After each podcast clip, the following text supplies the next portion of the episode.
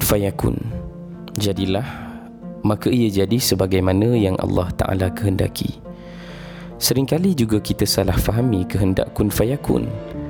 Dengan menganggap kehendak Allah Taala itu seperti suatu hal yang magical. Realitinya kun fayakun Allah Taala itu boleh dihitung dan diterokai sainsnya. Sebagaimana alam ini ketika Allah menentukan seekor burung yang berterbangan di angkasa proses pentadbiran Allah Ta'ala itu boleh diterokai oleh zoologis. Para jurutera dan ahli fizik memanfaatkan sains tersebut untuk mencipta kapal terbang. Lihatlah diri kita sendiri yang Allah ciptakan serba kompleks. Peranan dan fungsi setiap organ dan sel dalam tubuh ini telah dirungkaikan oleh ahli biologi dan saintis daripada pengetahuan itulah mereka mencipta ubat dan vaksin bagi mengobati dan melindungi tubuh seseorang manusia. Lalu ketika Muhammad bin Abdullah membesar menjadi Muhammad Rasulullah sallallahu alaihi wasallam proses menabikannya itu boleh diterokai dan dianalisis bukan untuk kita sendiri menjadi nabi kerana tiada lagi nabi setelah nabi yang terakhir itu Sebaliknya, dengan tujuan untuk mendapat pelajaran berharga kerana kita sendiri ingin menjadi sepertinya. Kan kita ingin meneladaninya dan menuruti sunnahnya. Nah, 40 tahun sebelum ditabalkan menjadi Rasul, biasanya orang lebih berminat membaca kisah setelah Nabi menjadi Nabi. Sedangkan sirah bermula dengan kelahiran baginda. Suatu jangka masa yang telah terlepas barangkali daripada perhatian kita. Mengapa tidak baginda menjadi rasul pada umur yang lebih muda? Mengapa 40? Mengapa dalam jangka masa 40 tahun itu bermula pelbagai peristiwa? Kenapa tidak kun fayakun saja? Kenapa tidak petik jari saja? Lalu jadilah Muhammad itu seorang nabi sebagaimana yang Allah Taala kehendaki. Proses. Inilah kata kuncinya. Proses. Bahkan prosesnya sangat halus lagi teliti lantaran yang menciptakan proses itu adalah yang maha teliti dan yang maha pakar. Allah barangkali ingin memaparkan kepada kita bagaimana proses mencipta seorang Nabi untuk siapa lagi pelajarnya kalau bukan kita sendiri. Lalu bagaimana Muhammad menjadi Muhammad? Dalam budaya Arab, 40 itu adalah sebuah uh, golden number. Bukanlah kita ingin menilik-nilik bah ahli nujum bahkan menandakan betapa signifikannya pilihan kenabian berlaku ketika umurnya 40 tahun di Gua Hira. Lalu proses mempersiapkan peribadi ini berlangsung sepanjang tempoh sebelum itu. Inilah yang akan kita terukai sama-sama. Jika anda seorang ibu dan bapa, anda sedang belajar bagaimana untuk membesarkan seorang anak.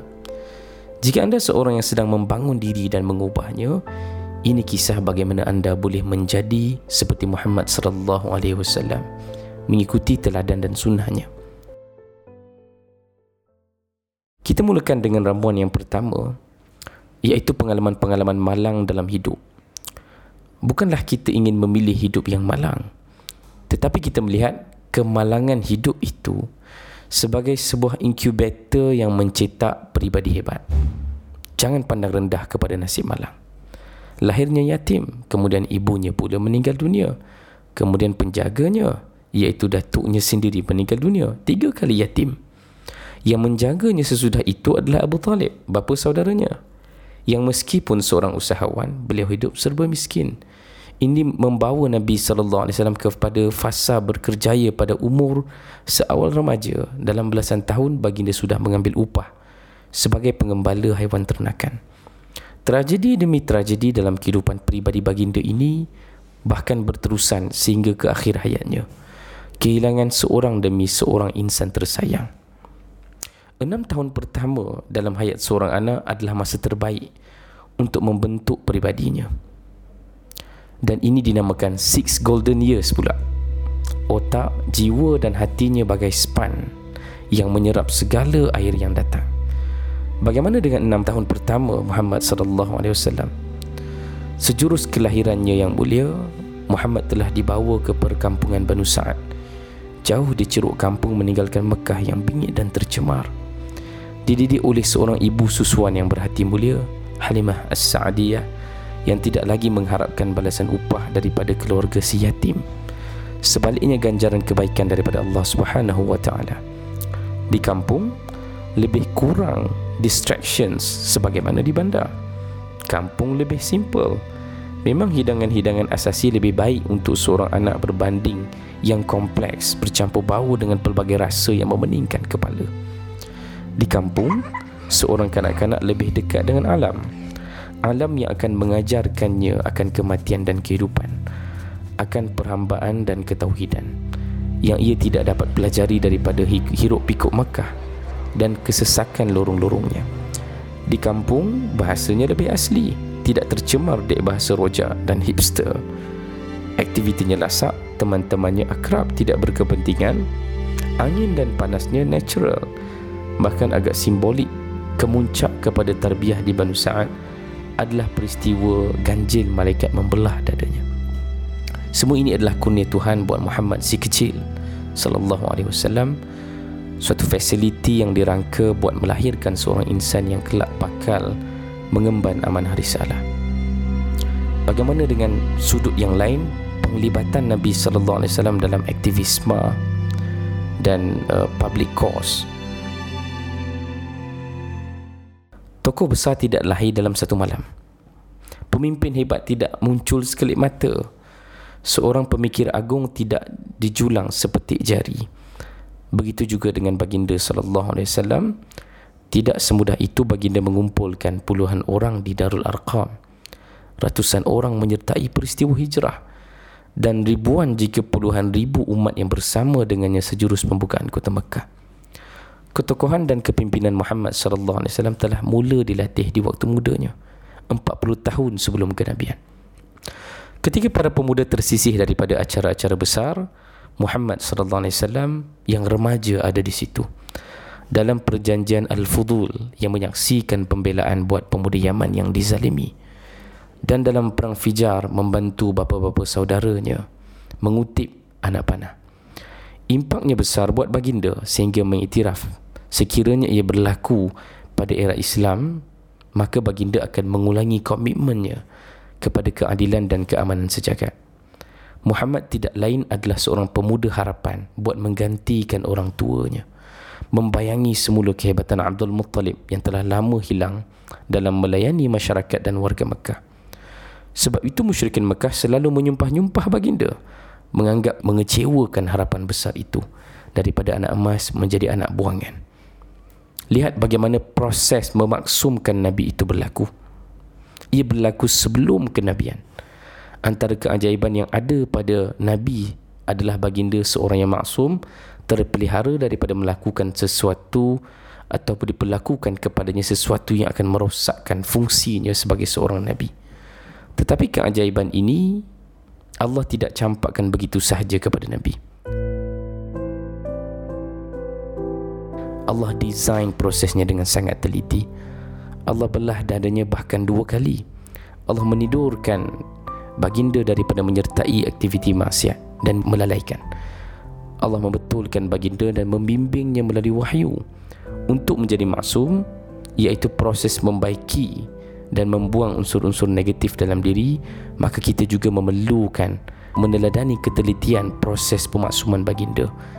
Bukan sekadar angkat tangan berdoa jangan sekadar berharap kepada ibadah yang baik maka dia akan automatik menjadi orang yang baik prosesnya bagaimana? Sedangkan Allah sendiri mewujudkan proses untuk menjadikan baginda maksum. Menjadi seorang nabi sallallahu alaihi wasallam Muhammad perlu rasai sendiri waktu-waktu perit dan sakit. Muhammad perlu mendapat pendidikan terbaik. Muhammad perlu pengalaman dan pendedahan. Muhammad perlu melalui proses dimaksumkan sallallahu alaihi wasallam.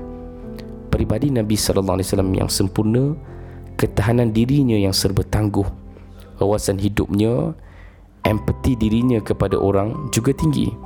Semuanya lahir secara kun fayakun dengan maksud wujud prosesnya sebagaimana yang Allah Taala kehendaki.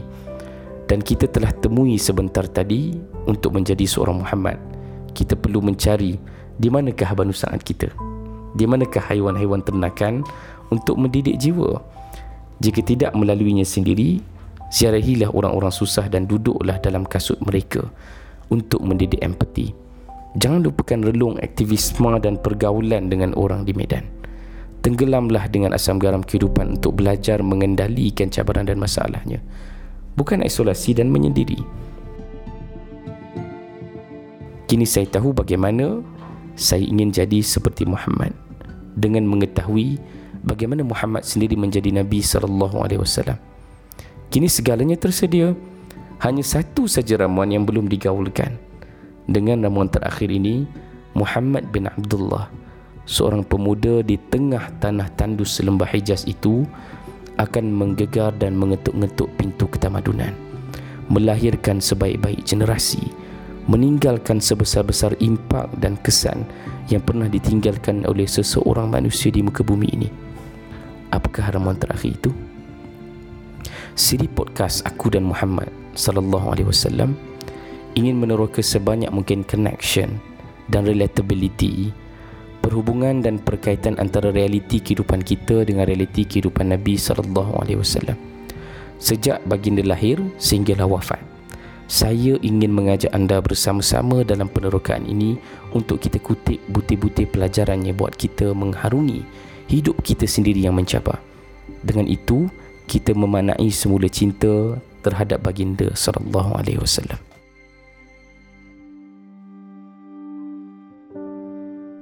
Anda baru sahaja selesai mendengar sebuah episod daripada podcast antara aku dan Muhammad bersama penulis Khubab Akhi. Ini adalah sebuah podcast terbitan Iman Plus yang merupakan imprint digital Iman Publication. Antara aku dan Muhammad diterbitkan oleh tim Iman Plus yang terdiri daripada Rahmah Pauzi, Suhal Syukri dan Zumar Ali Kamarudin. Penyelidikan awal dan rakaman diuruskan oleh penulis sendiri, Hubab Akhi dan penerbit eksekutif kami ialah Fatin Syamimi. Podcast ini adalah sebuah inspirasi daripada buku bestseller Khubaib terbitan Iman Publication yang bertajuk Nabi sallallahu alaihi wasallam juga seorang manusia yang boleh anda dapati di imanshop.com dengan ejaan I M E N S H O P P E.com. Terima kasih kerana mendengar. Jumpa lagi di episod akan datang. Assalamualaikum dan jaga diri.